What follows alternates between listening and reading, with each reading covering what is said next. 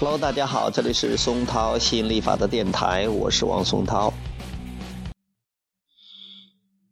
今天来谈一谈关于取悦的话题。取悦包括取悦别人和取悦自己。当我们要取悦别人的时候，我们是尽量想别人高兴，让别人开心，我们甚至想让别人幸福，但这是做不到的。因为别人的快乐是跟他们跟本源的关系有关系的，跟我们做了什么是没有关系的。但这很多人有很大的误解，他们总是觉得是他们有本事有能力能让别人快乐，所以说他们就会经常陷入一种无能为力的状态。为了往上调，所以只有不自主地采取一些愤怒啊、报复这样的这个方法，这样的手段。所以你会看到越是比较亲密的关系啊，两公婆呀，或者是男女朋友啊、情侣之间，包括父母和孩子之间，经常会出现很愤怒的或者是争吵的这样的状态。为什么呢？因为他们太在乎，因为他们好像说太关心对方，或者甚至可以说是很爱对方，其实他不是爱，他是太在意。因为关系越亲密他越在意。所以当一个人说我要为你这一辈子的幸福负责，我要让你幸福的时候，其实你会发现他这个是在撒弥天大谎啊！好像我以前播过这样的节目，但是可能觉得这个话题太重要了，所以今天还是有冲动来谈一谈。但你怎么知道是取悦别人和取悦自己的？那你说有时候我爱别人，我对别人很好，这项取悦吗？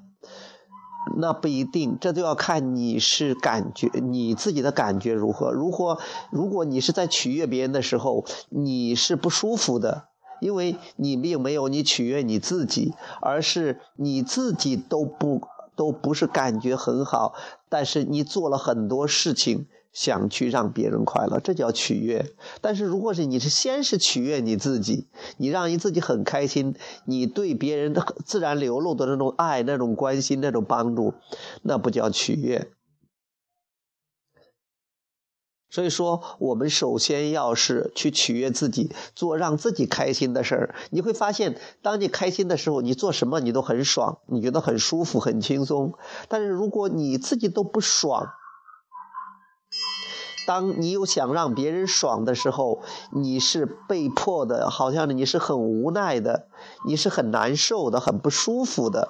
所以当你这个时候你又觉得应该去让别人快乐，比如说你父母的快乐高兴，包括你伴侣他高兴不高兴，是因为你的责任，你发现你永远做不到的。所以这就是为什么你觉得哎呀很无能为力，为什么你觉得好像天塌下来一样，或者说是被淹没了一种感觉，你没法办的，就负面情绪很强的，所以你逮着机会的话就会发火。所以希望大家以后的时候看到别人不高兴的时候，你要知道那是他们自己创造出来的，其实是跟你没有关系的。有时候貌似是你惹得他们不高兴了，但是其实不是的，你只是配合了他的震动。如果换了不是你，换了另外一个人，他照样会不高兴。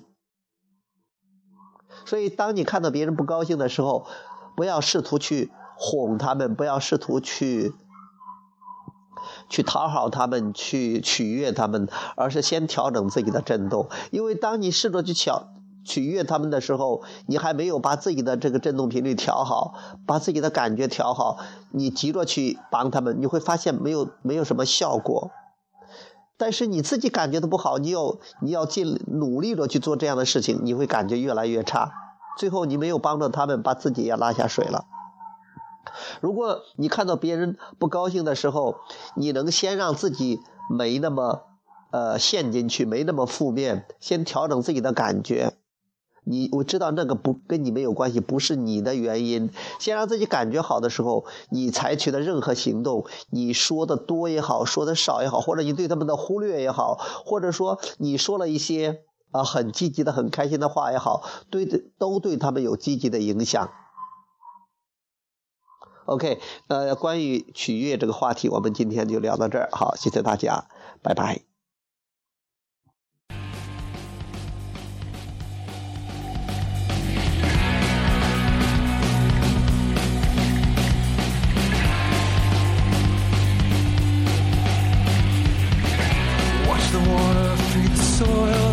Circle is complete.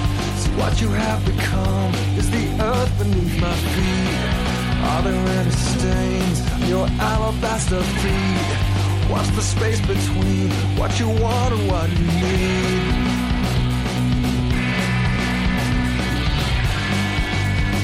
So you'll never be lonely again. You'll never be lonely again.